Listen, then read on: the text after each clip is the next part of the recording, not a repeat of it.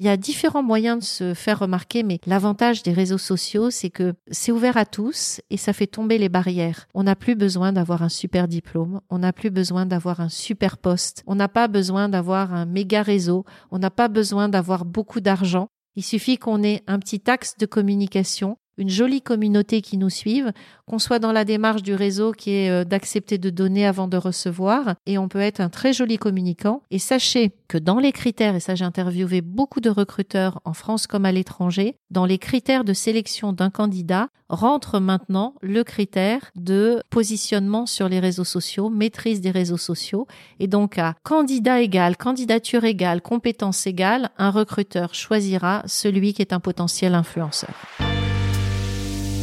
Bonjour, je suis Christelle Defoucault, auteure et ancienne recruteuse. Je suis le podcast des métiers méconnus et insolites et des personnalités inspirantes.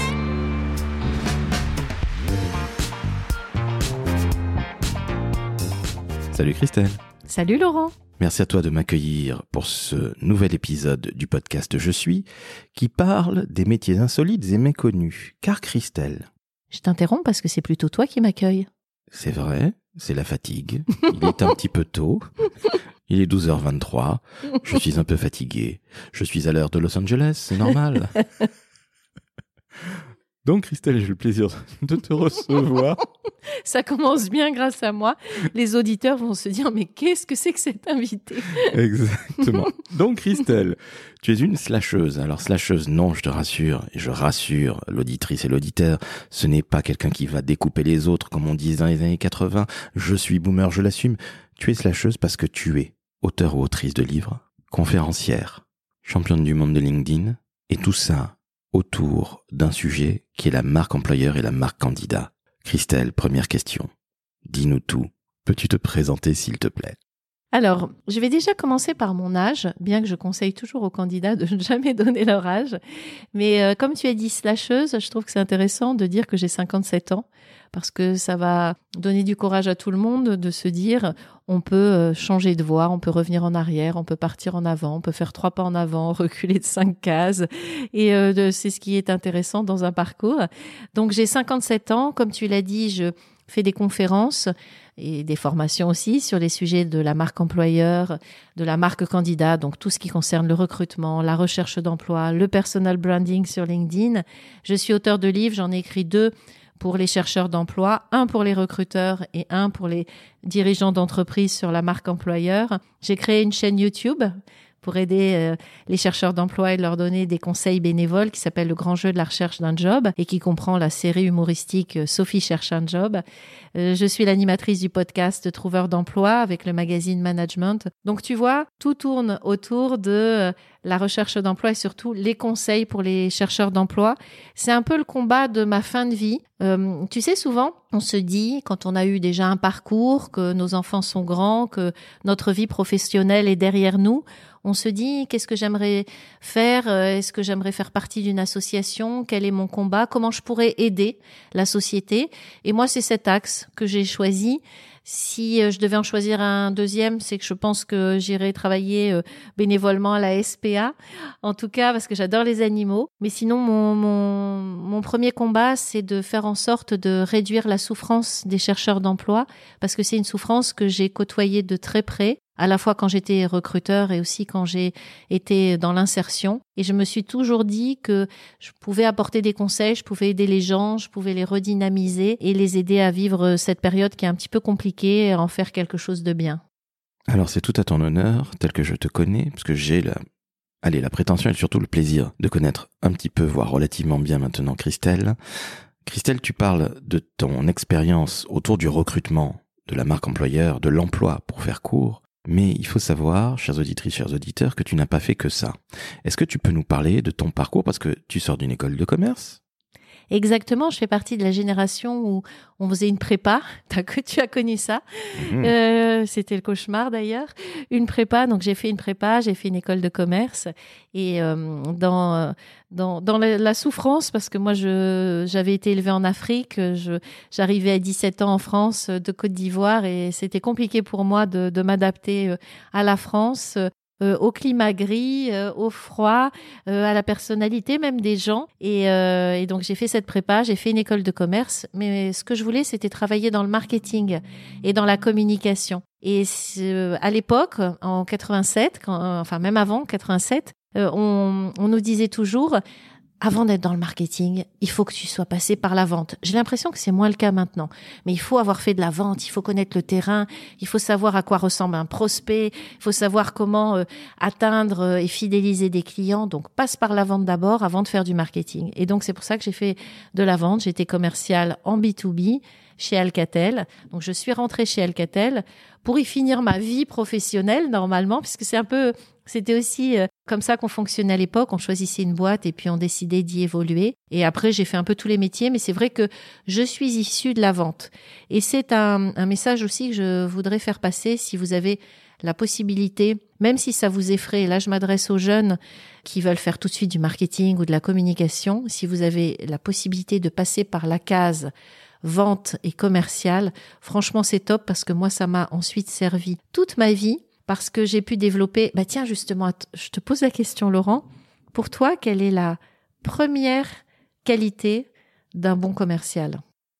Écoute, nous avons deux oreilles et une bouche, donc on doit évidemment utiliser ces oreilles dans la juste proportion de la nature, donc un, savoir écouter, deux, savoir reformuler, trois, parler le moins possible, mais dire les choses justes. Ben, c'est exactement ça. C'est une école de la vie. Ça m'a appris à écouter, à entendre, à analyser le besoin et à peu parler, mais à dire juste ce qui allait intéresser l'interlocuteur qui me faisait face. Et ça m'a servi dans tous mes métiers parce qu'à chaque fois, j'ai ad- adapté, je dirais, les techniques de la vente à mes différents métiers et je m'en suis beaucoup servi dans l'accompagnement des chercheurs d'emploi en leur disant un entretien de recrutement n'est ni plus ni moins qu'un entretien de vente avec les mêmes mécanismes. Vous n'êtes pas un chercheur d'emploi, vous êtes finalement un vendeur. Vous vendez une offre de service. Face à vous, vous avez un client qui est ce recruteur. Enfin, c'est plutôt un prospect. Vous allez l'écouter, analyser ses besoins et quand vous allez vous présenter, vous n'allez lui dire que ce qui l'intéresse. Et c'est comme ça que vous allez faire la vente et euh, signer la vente et signer votre contrat. Merci Christelle. Qu'on soit entrepreneur, qu'on soit un futur trouveur d'emploi, que vous soyez une femme ou un homme, jeune ou moins jeune, tout au long de notre vie, on vend systématiquement. Ça commence très tôt quand on vend à nos parents le fait de vouloir faire tel sport versus un autre. Ça continue quand on doit vendre, tiens, j'irai plutôt voir ce film plutôt que celui-là à votre conjoint. Et puis après, ça continue avec euh, vendre à ses enfants d'aller euh, se laver les dents tous les soirs. on vend et vendre, c'est la plus belle des choses et c'est extrêmement humain. Et vendre, ce n'est pas de la tchatch. Mais justement, en parlant de tchatch, je me tais. Ton parcours commence dans la vente, vente marketing, du terrain, dans la tech, Alcatel. Très très belle entreprise.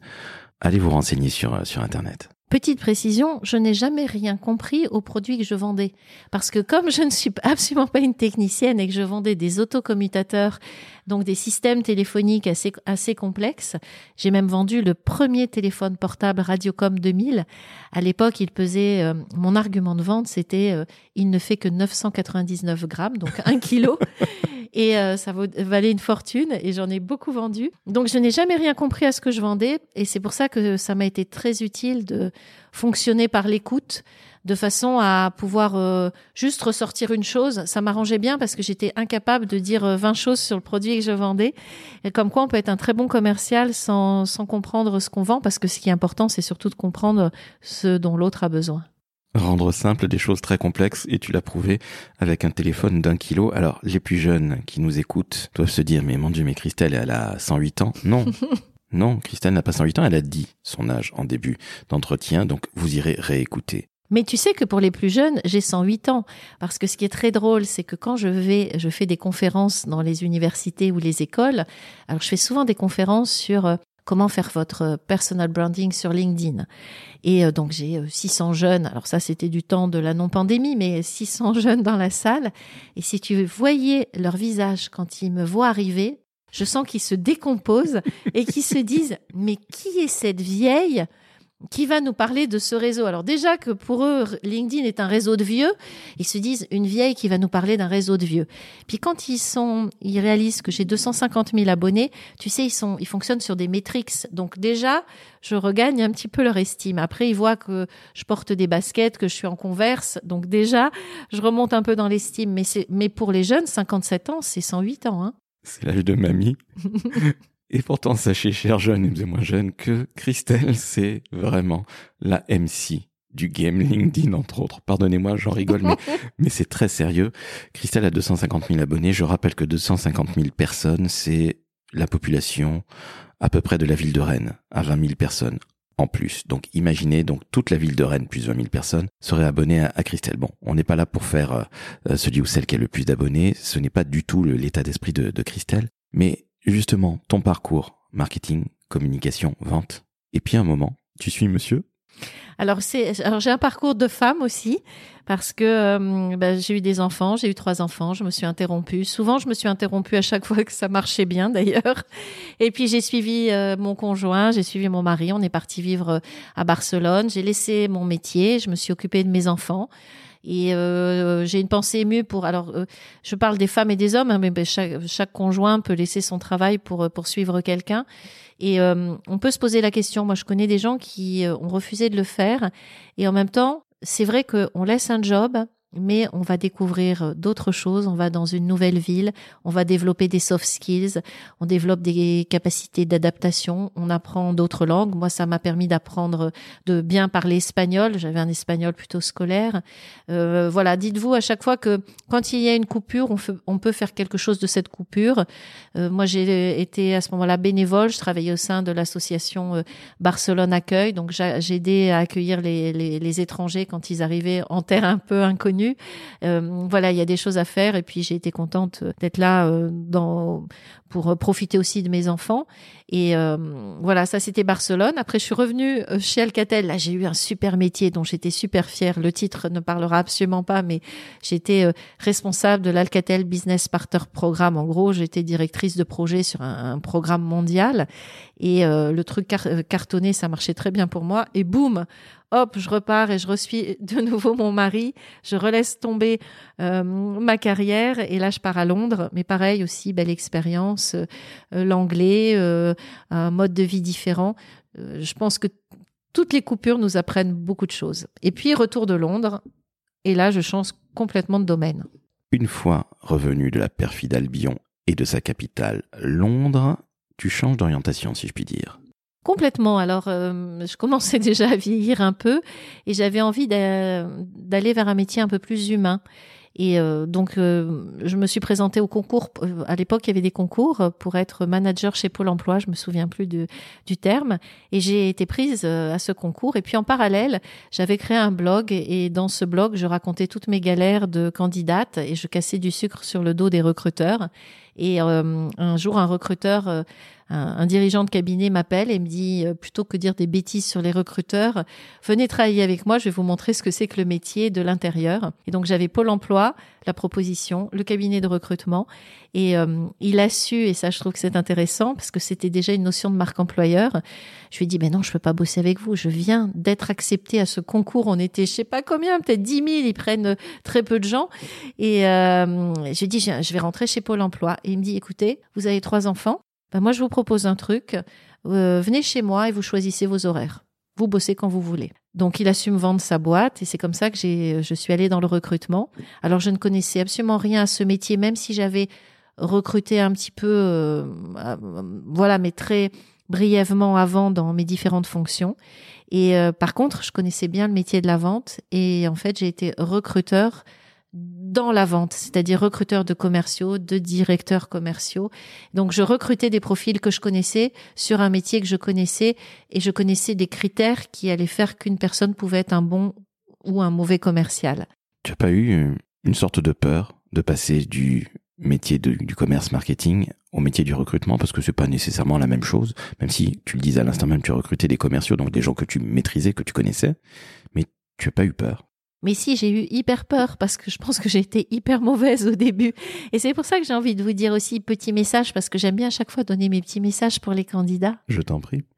Donc le petit message, c'est euh, quand vous êtes candidat et que vous avez peur du recruteur, dites-vous qu'il a aussi peur que vous.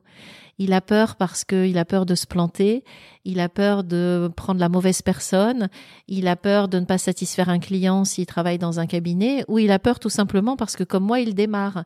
Et quand je démarrais, mais j'avais peur des questions. En fait, je posais des questions et je pensais tellement à ma question d'après que je n'écoutais pas les réponses. Comme quand on démarre. On, démarre dans la vente, on fait ça.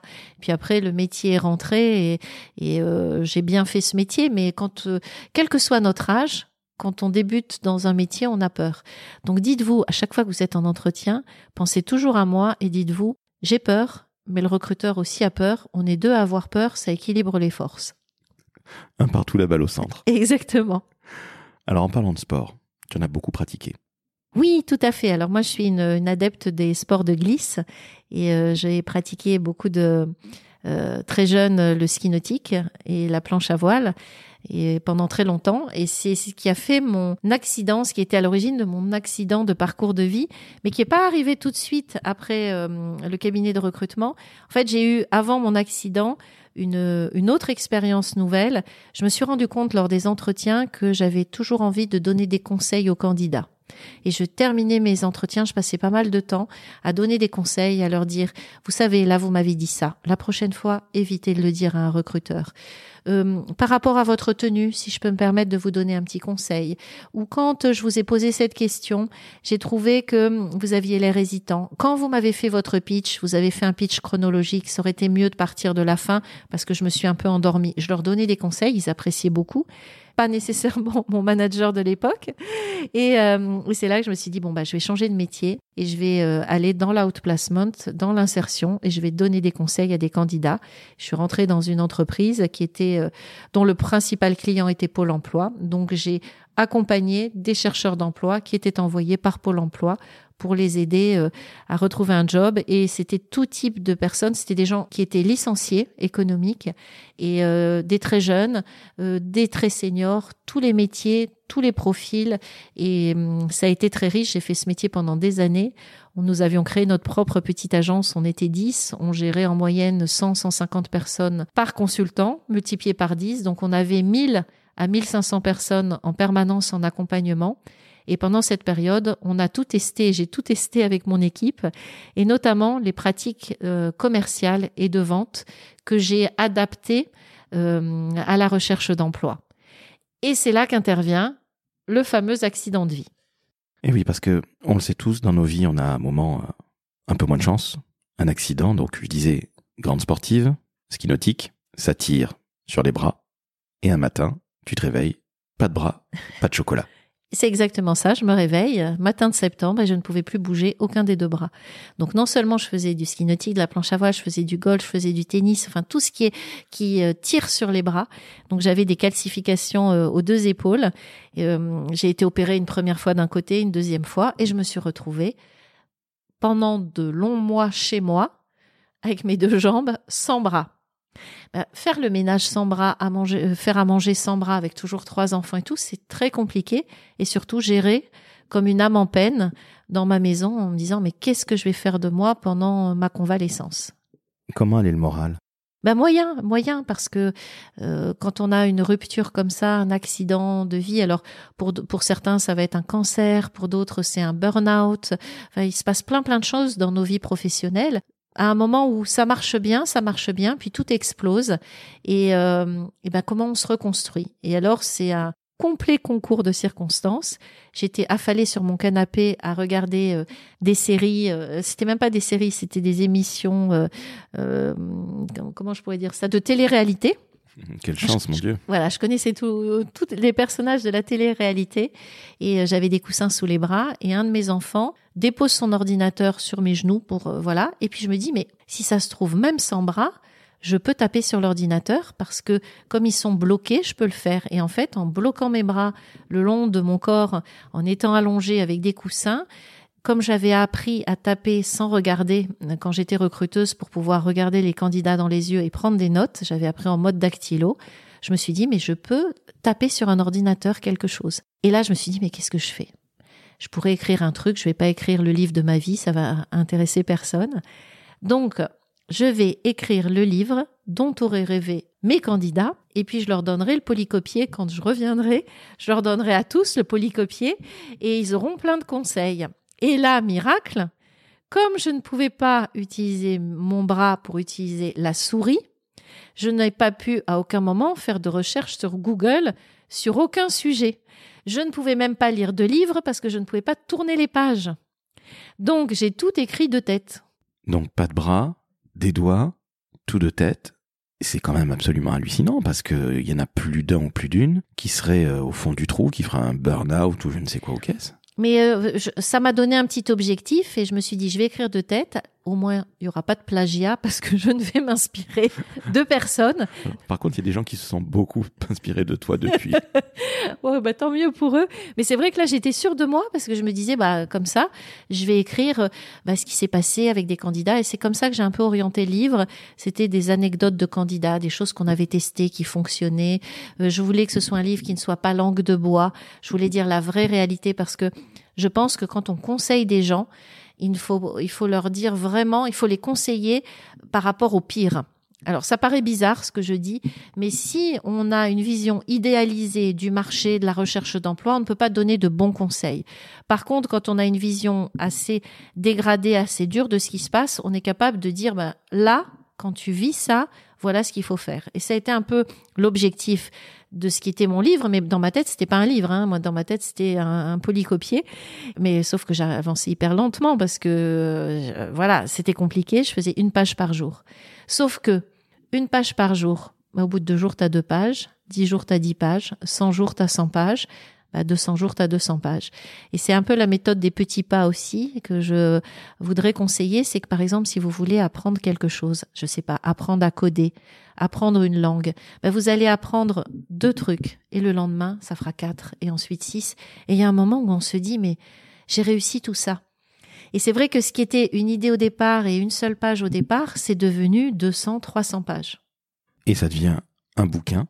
Oui, parce que moi, j'allais toujours le donner à mes candidats. Il y a, je sais plus, euh, quelqu'un de ma famille, de ma famille qui me dit, mais pourquoi tu en fais pas un livre? Je dis, comment ça un livre? Bah oui, tu te fais éditer par un éditeur. Et là, j'avais récupéré mon bras, j'utilise ma souris, je regarde sur Google, chance de se faire éditer par un éditeur, et je me demande si c'était pas une sur 8000. Et je dis, bon, comme j'ai eu euh, plein de catastrophes depuis plusieurs mois, ben, je vais tenter, peut-être que là, j'aurai de la chance. Et donc, j'ai envoyé mon livre à un seul éditeur celui qui correspondait à mon métier, Erol, et ils ont dit oui, c'est comme ça qu'a démarré l'aventure. Et l'aventure perdure encore, puisque tu n'as pas écrit qu'un seul livre, tu en as écrit quatre, mais on va y revenir. Ce bouquin, ce premier bouquin s'appelle Déjouer les pièges des recruteurs. Donc il est destiné aux candidats. Tu es bien d'accord, Christelle, qu'en France, ça n'avait jamais été fait? Alors je ne sais pas, je pense qu'il y avait déjà eu des, des livres, hein. il y avait déjà des livres existants, mais je ne les connaissais pas puisque je n'avais pas pu aller me renseigner. Disons que ce qui a été différent dans ce livre, et je pense que c'est pour ça aussi qu'il a fait le buzz et qu'il a fonctionné, c'est que vraiment c'était un livre sans langue de bois, où j'écrivais comme je pensais et où je donnais vraiment des astuces, et puis il y avait à chaque fois des petites histoires, mais qui étaient des vraies histoires hein, de mes candidats, où on avait testé des trucs qui avaient marché, qui n'avaient pas marché, et puis il y avait des des titres un peu qui, qui étaient innovants, euh, en tout cas pour l'époque. Tu, vois, par exemple, j'étais capable de dire euh, le recruteur n'est ni votre psy ni votre ami, pour dire attention, euh, c'est, c'est un vendeur. Et c'était le recruteur, enfin attention, c'est un client, pardon. c'était pour dire bah, justement le recruteur est un client. Voilà ce que je vous propose. C'était des choses assez simples et encore une fois sans langue de bois. Et puis je parlais de discrimination, je parlais de de sujets qui qu'on, qu'on évoquait peu à l'époque. Et c'est pour ça qu'il a et ce qui était drôle là aussi, c'est que euh, le livre sort et euh, dès le lendemain, je reçois, parce qu'il y a une campagne faite par l'éditeur auprès euh, des, journalistes et des radios, une radio me contacte, je crois que c'était France Bleu, qui me dit Est-ce que vous seriez disponible pour venir donc dans deux jours? Moi j'étais dans le sud, il fallait venir à Paris, pour venir pendant une heure donner des conseils en direct aux auditeurs et là s'enfiler. Et je voyais mon mari qui me faisait non, non, non avec des grands signes. Et moi je lui dis bah oui, pourquoi pas? Et euh, il me dit mais tu vas pas faire ça en direct, euh, répondre aux auditeurs comme ça, c'était un métier. Je lui dis bah j'ai fait ça toute ma vie euh, ces dernières années en donnant des conseils, je dois pouvoir le faire à la radio. Et donc j'y suis allée. Et, euh, et, première radio, deuxième radio, et puis des télés. C'est comme ça que euh, j'ai commencé à être connue, que le livre a, connu, a été connu et, et qu'il y a eu ensuite les autres histoires. Et en fait, c'est là où je voudrais dire aux gens, en tout cas moi, ça a été ma, ce qui m'a conduit toute ma vie.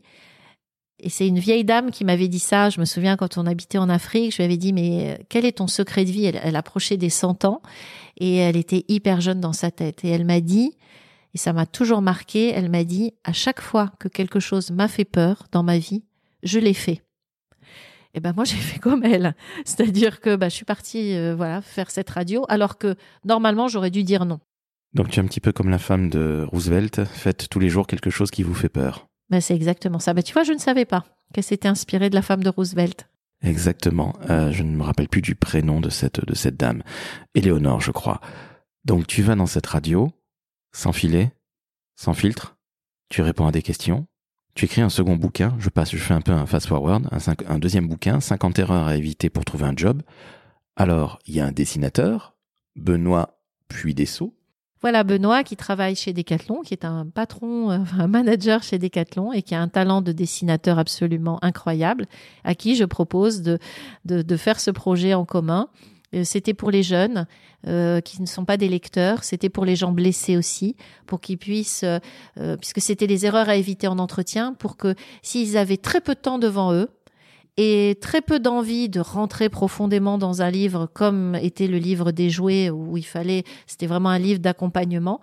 Là, c'était euh, un livre pour aller très très vite, une heure avant un entretien, voir tout ce qu'il ne fallait pas faire. Et on s'est dit, et je me suis dit qu'en dessin, c'était idéal. Et donc, il a dessiné tous les dessins.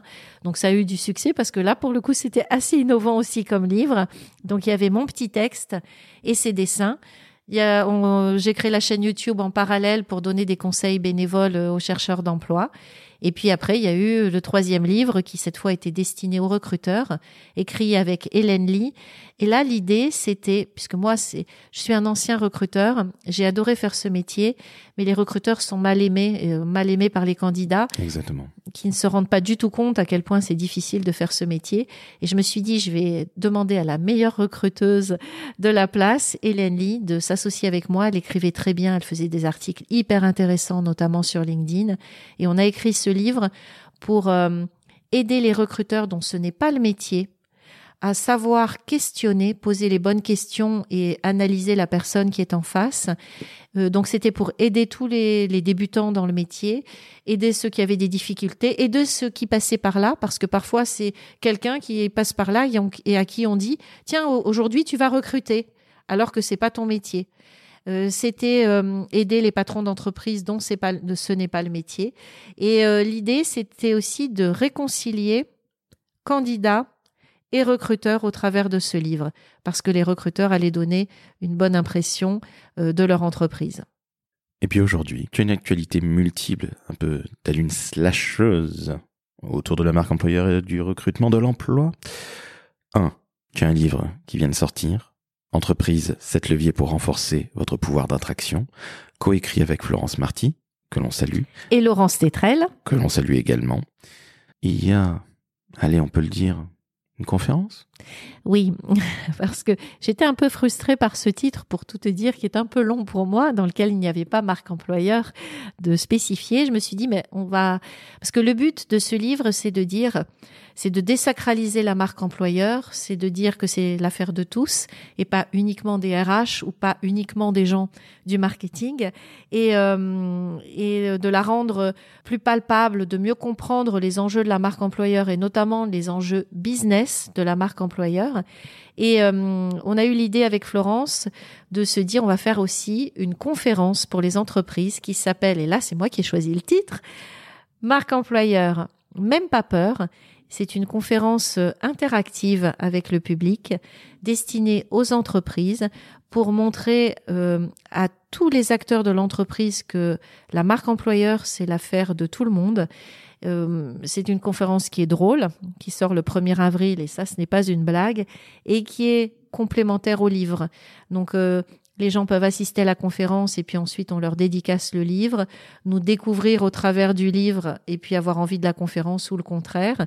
Il y a une obligation de rien du tout. Mais voilà, je trouvais intéressant d'associer une conférence à un livre.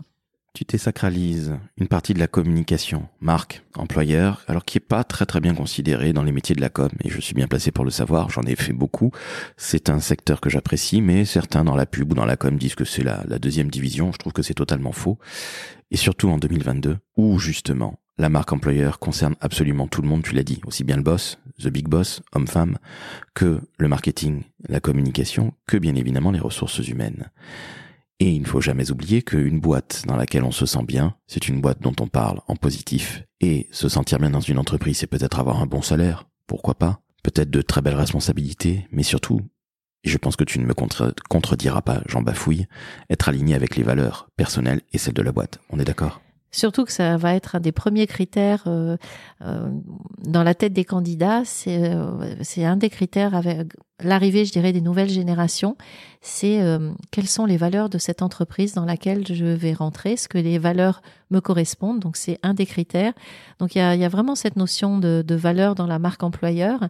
Et euh, dans le livre que l'on propose, c'est c'est vraiment on va au-delà de simplement je me positionne en tant qu'employeur, comment je vais attirer les talents, comment je vais retenir les talents, comment je vais m'occuper de mes collaborateurs? Certes, il y a tout ça, mais il y a également toute la communication autour de ça pour atteindre son marché et notamment ses prospects et notamment ses clients. Et c'est là que l'ancienne commerciale en moi ressurgit. L'idée, c'était de faire un mix entre CRH que je connais et cette fonction commerciale qui fait partie de mon cœur et de mon âme pour dire, ben, euh, vous pouvez utiliser les premiers pour faire les deuxièmes ou réciproquement. Justement, Christelle, avec toute ton expérience de recruteuse, de commerciale, de femme de communication et de marketing, quel conseil tu donnerais à quelqu'un qui se cherche côté boulot?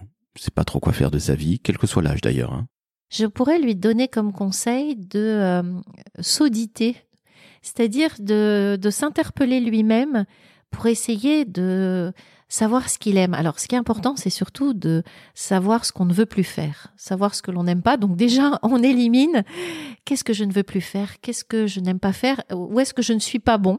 Par exemple, moi, je suis hyper mauvaise en administratif. Je le sais, donc il faut, voilà, c'est le genre de choses que j'élimine. Donc, on élimine, on procède par élimination. Et ensuite, peut-être commencer, surtout si on a un peu de temps, par qu'est-ce qui me fait rêver? Qu'est-ce que j'aurais rêvé d'être que je n'ai pas eu l'occasion euh, de pouvoir faire? Et puis maintenant je suis à l'arrêt, j'ai du temps. Mais pourquoi est-ce que je vais ne pas m'intéresser à mes rêves? Pourquoi pas mes rêves d'enfant, mes rêves d'adolescent et voir ce qui est possible? Alors je voudrais aussi rassurer les personnes qui se retrouvent brusquement à la recherche d'un emploi. Elles sont déstabilisées, elles sont en souffrance. En plus, souvent, il y a une grosse pression de l'entourage et on se dit, faut que j'aille vite, faut que j'aille vite. Quand on a le temps, c'est vraiment intéressant de se poser toutes ces questions. Mais surtout, ce qui est très précieux, c'est que quand on est en recherche d'emploi et au chômage, on a ce qu'il y a de plus précieux au monde, qui est le temps. Parce que Laurent, alors, il y a la santé aussi, hein, mais le temps, c'est vraiment très précieux. Ça a une valeur inestimable. Je ne sais pas si tu as remarqué, quand on interroge les plus grands patrons de boîtes, euh, des millionnaires, des milliardaires, et qu'on leur dit de quoi est-ce que vous rêveriez, c'est souvent lié au temps. Ils te disent j'aimerais avoir le temps de profiter de mon yacht, de mon île déserte. Alors on croit que c'est lié à quelque chose de financier ou de matériel, mais en fait c'est du temps parce que souvent ils ont des choses matérielles dont ils ne peuvent pas profiter. On n'a jamais le temps de rien. Et quand on travaille, quand on est en poste, on n'a pas le temps de se poser des questions sur soi. Et je dirais que s'il y avait un seul avantage à ne pas avoir de job et à rechercher un job, c'est que pour une fois dans notre vie, on a un peu de temps. Et tu vois, c'est ce qui s'est passé pour mon accident de vie. Le fait de ne plus avoir de bras, j'avais plus de bras, mais j'avais du temps. Et ce temps, il était finalement inestimable et j'en ai fait un livre. Mais vous, ce temps, comment est-ce que vous pouvez en profiter? Donc soit en vous posant les bonnes questions, soit en vous disant j'ai toujours rêvé d'apprendre la langue des signes. Ça me fait penser à une de tes publications sur la langue des signes où tu avais euh, échangé avec euh, des jeunes dans le métro qui qui échangeaient euh, grâce à la langue des signes. Mais c'est peut-être ça le rêve de votre vie. Ben, vous avez du temps. Apprenez la langue des signes. Ou euh, je n'ai jamais eu le temps de me poser les bonnes questions, je rêvais d'être médecin, est-ce que c'est médecin, mais est-ce qu'il n'y a pas d'autres métiers parallèles? Prenez le temps de. Mais ça peut être. euh, j'ai toujours rêvé de me faire euh, toutes les séries Netflix de de la Terre. Ben oui, je me tape euh, euh, les cinq saisons de la Casa des Papels. Où est le problème? J'ai ce temps et j'en profite. Et c'est à partir du moment où je vais profiter de ce temps que je vais découvrir en moi peut-être des choses, des choses cachées, des choses que je peux mettre en avant et ma marque, ma marque de fabrique et ce que je peux vendre ailleurs. Ce qui me différencie et fait sortir du lot. Exactement. Alors justement, je te pose une question. C'est très difficile, c'est comme une marque. Euh, bah, Qu'est-ce qui nous différencie des autres de la concurrence? On va pas parler de ça parce que tu as parlé de s'auto-éditer. S'auto-auditer, pardon. Mais s'auto-éditer, ça peut être ça. Il y a des gens qui rêvent d'écrire un livre. Écrivez votre livre. Et si vous n'avez que des refus de la part des maisons d'édition, prenez le temps de regarder toutes les solutions pour s'auto-éditer qui sont relativement maintenant faciles pour tous euh, à l'ère d'Internet. T'as vu, j'ai bien rebondi, ce qui t'a permis de reprendre ton souffle. Exactement, je te remercie, ça tombe très bien parce que je ne me rappelle absolument plus de l'autre question que j'allais te poser. Ça y est, elle me revient. Comment on se fait remarquer? Alors à notre époque, il y a, pour moi, après il y en a peut-être d'autres, mais je pense qu'il y a vraiment une manière de se faire remarquer qui est euh, d'utiliser les réseaux sociaux. Moi, je conseille, alors on peut se faire remarquer sur TikTok, hein, par exemple. Moi, je conseille euh, d'un point de vue professionnel LinkedIn et encore parce que c'est le réseau professionnel le plus général.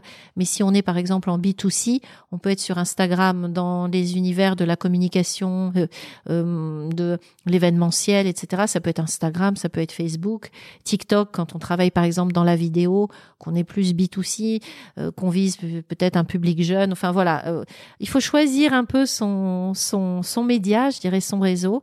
Et on peut euh, être un influenceur même à 18 ans, même sans avoir jamais fait ça, fait ça de sa vie, en apprenant à communiquer.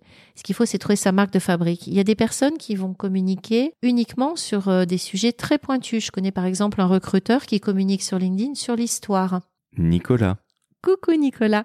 Euh, on a des, des recruteurs qui vont, euh, ça peut être la crypto-monnaie, ça peut être des gens qui font part aussi de leurs expériences en entretien, euh, sur la communication. Voilà, il faut trouver son axe. Et puis, euh, si on n'a pas envie de créer des publications, on peut aller commenter chez les autres et se faire remarquer comme ça. Il y a différents moyens de se faire remarquer, mais l'avantage des réseaux sociaux, c'est que c'est ouvert à tous et ça fait tomber les barrières. On n'a plus besoin d'avoir un super diplôme, on n'a plus besoin d'avoir un super poste, on n'a pas besoin d'avoir un méga réseau, on n'a pas besoin d'avoir beaucoup d'argent. Il suffit qu'on ait un petit axe de communication, une jolie communauté qui nous suive, qu'on soit dans la démarche du réseau qui est euh, d'accepter de donner avant de recevoir. On comprend tous ces codes-là et on peut être un très joli communicant. Et sachez que dans les critères, et ça j'ai interviewé beaucoup de recruteurs en France comme à l'étranger, dans les critères de sélection d'un candidat rentre maintenant le critère de positionnement sur les réseaux sociaux, maîtrise des réseaux sociaux. Et donc, à candidat égal, candidature égale, compétence égale, un recruteur choisira celui qui est un potentiel influenceur. Je crois que tout est dit. Notre monde en 2022, il a beaucoup changé. Toi et moi, on a connu les années 80, les années 90, 2000, 2010.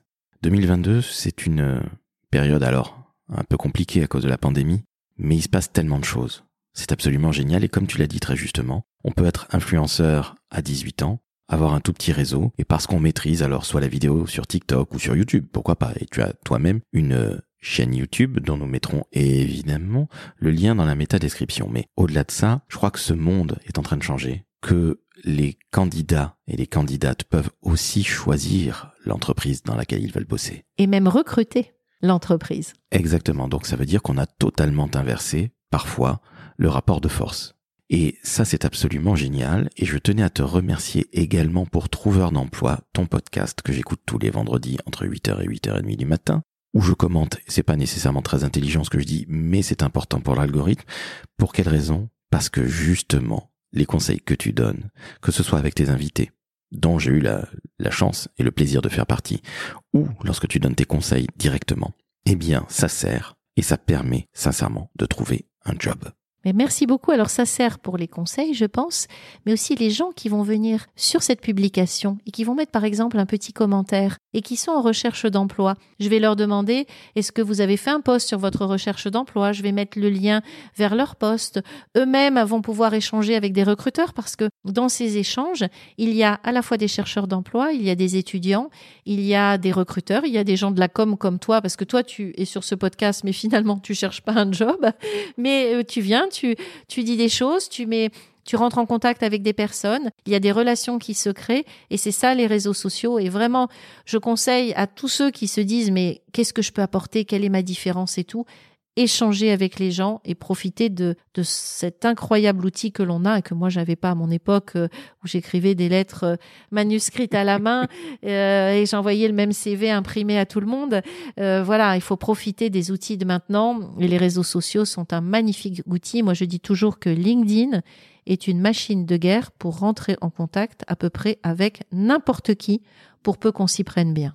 Nous sommes bien d'accord. J'ai une dernière question, justement par rapport à ton podcast. Tu as souvent des invités. Allez, si tu as une baguette magique, qui fais-tu apparaître comme invité dans Trouveur d'emploi? Alors j'avais deux invités euh, que j'aimerais faire apparaître. Donc euh, il y en a un, ça a été réalisé, c'était Hervé Baumlard, parce que c'est lui qui m'a tout appris sur le réseau grâce à son livre Trouver le bon job grâce au réseau. Il se trouve que l'interview, donc elle passera dans quelques temps, euh, au moment, je sais pas quand ce sera au moment où tu diffuseras cet épisode, mais donc j'ai eu la chance de pouvoir réaliser deux épisodes avec Hervé où on a parlé réseau et je pense que ça aidera beaucoup mes trouveurs d'emploi. Et puis j'avais envie aussi, mais ça, ça n'a pas encore été fait, mais c'est toi qui m'as suggéré l'idée d'inviter euh, Bruno Le Maire, alors que d'habitude je ne fais jamais de politique. Hein. Tu ne me verras jamais mettre un seul commentaire euh, politique sur quoi que ce soit. Et euh, c'est toi qui m'as suggéré cette idée. D'ailleurs, pourquoi m'as-tu suggéré cette idée? Eh bien, c'est simple, c'est un monsieur qui représente l'emploi, les entreprises, l'économie, et une entreprise ne se développe jamais sans salariés, et un salarié qui n'a pas d'emploi, c'est un chercheur d'emploi. Et ça peut être la dégringolade comme a connu ma mère il y a une quarantaine d'années. Ne pas avoir de boulot, c'est parfois, hélas, ne pas exister. Donc pour moi, l'économie, et en tant que dirigeant de TPE, de petite entreprise, c'est absolument essentiel. Et au-delà de la politique, parce qu'on n'est pas là pour faire de la politique, que ce soit bien clair pour nos auditrices et auditeurs, mais je trouve que Monsieur le maire fait bien le job. Moi, j'adore sa communication. il m'a déjà envoyé des photos de lui prenant un café à une terrasse suite à un commentaire que j'avais fait. J'aime beaucoup la manière. Alors, c'est bien sûr qu'il a des équipes pour le faire, mais je trouve qu'il a une manière, et c'est ça qui, qui, qui va changer en fait la donne. Les réseaux sociaux permettent de montrer une autre image de soi, une image beaucoup moins guindée, une image beaucoup plus proche du public. Tu as dû remarquer qu'on fait beaucoup plus d'humour aussi.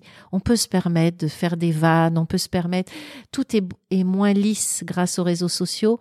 Alors même s'il faut pas se transformer en hater et pas écrire des horreurs sur les commentaires, je trouve que cette liberté de ton, en tout cas moi je la trouve hyper intéressante et je pense que euh, les barrières tombent, euh, les barrières tombent beaucoup plus euh, qu'à mon époque. À mon époque, un jeune de 20 ans ne pouvait jamais rentrer en contact avec un PDG d'une boîte du 440. Maintenant, c'est possible et c'est possible en messagerie pour peu que ce jeune ait trouvé l'endroit où rentrer, où se faufiler. Donc voilà, moi je suis très très optimiste par rapport à, à l'année 2022. Eh bien moi aussi, je pense que 2021 a été difficile. On n'était pas vraiment sorti, on n'est toujours pas d'ailleurs sorti à l'heure où on enregistre hein, de, de Covid-19. Mais je crois qu'il y a un petit peu plus d'optimisme en France. Malgré tout ce qui nous tombe sur le point de la figure, euh, les piqûres, etc. Ça fait partie de la vie. On n'en ressortira que plus fort. J'en suis intimement convaincu.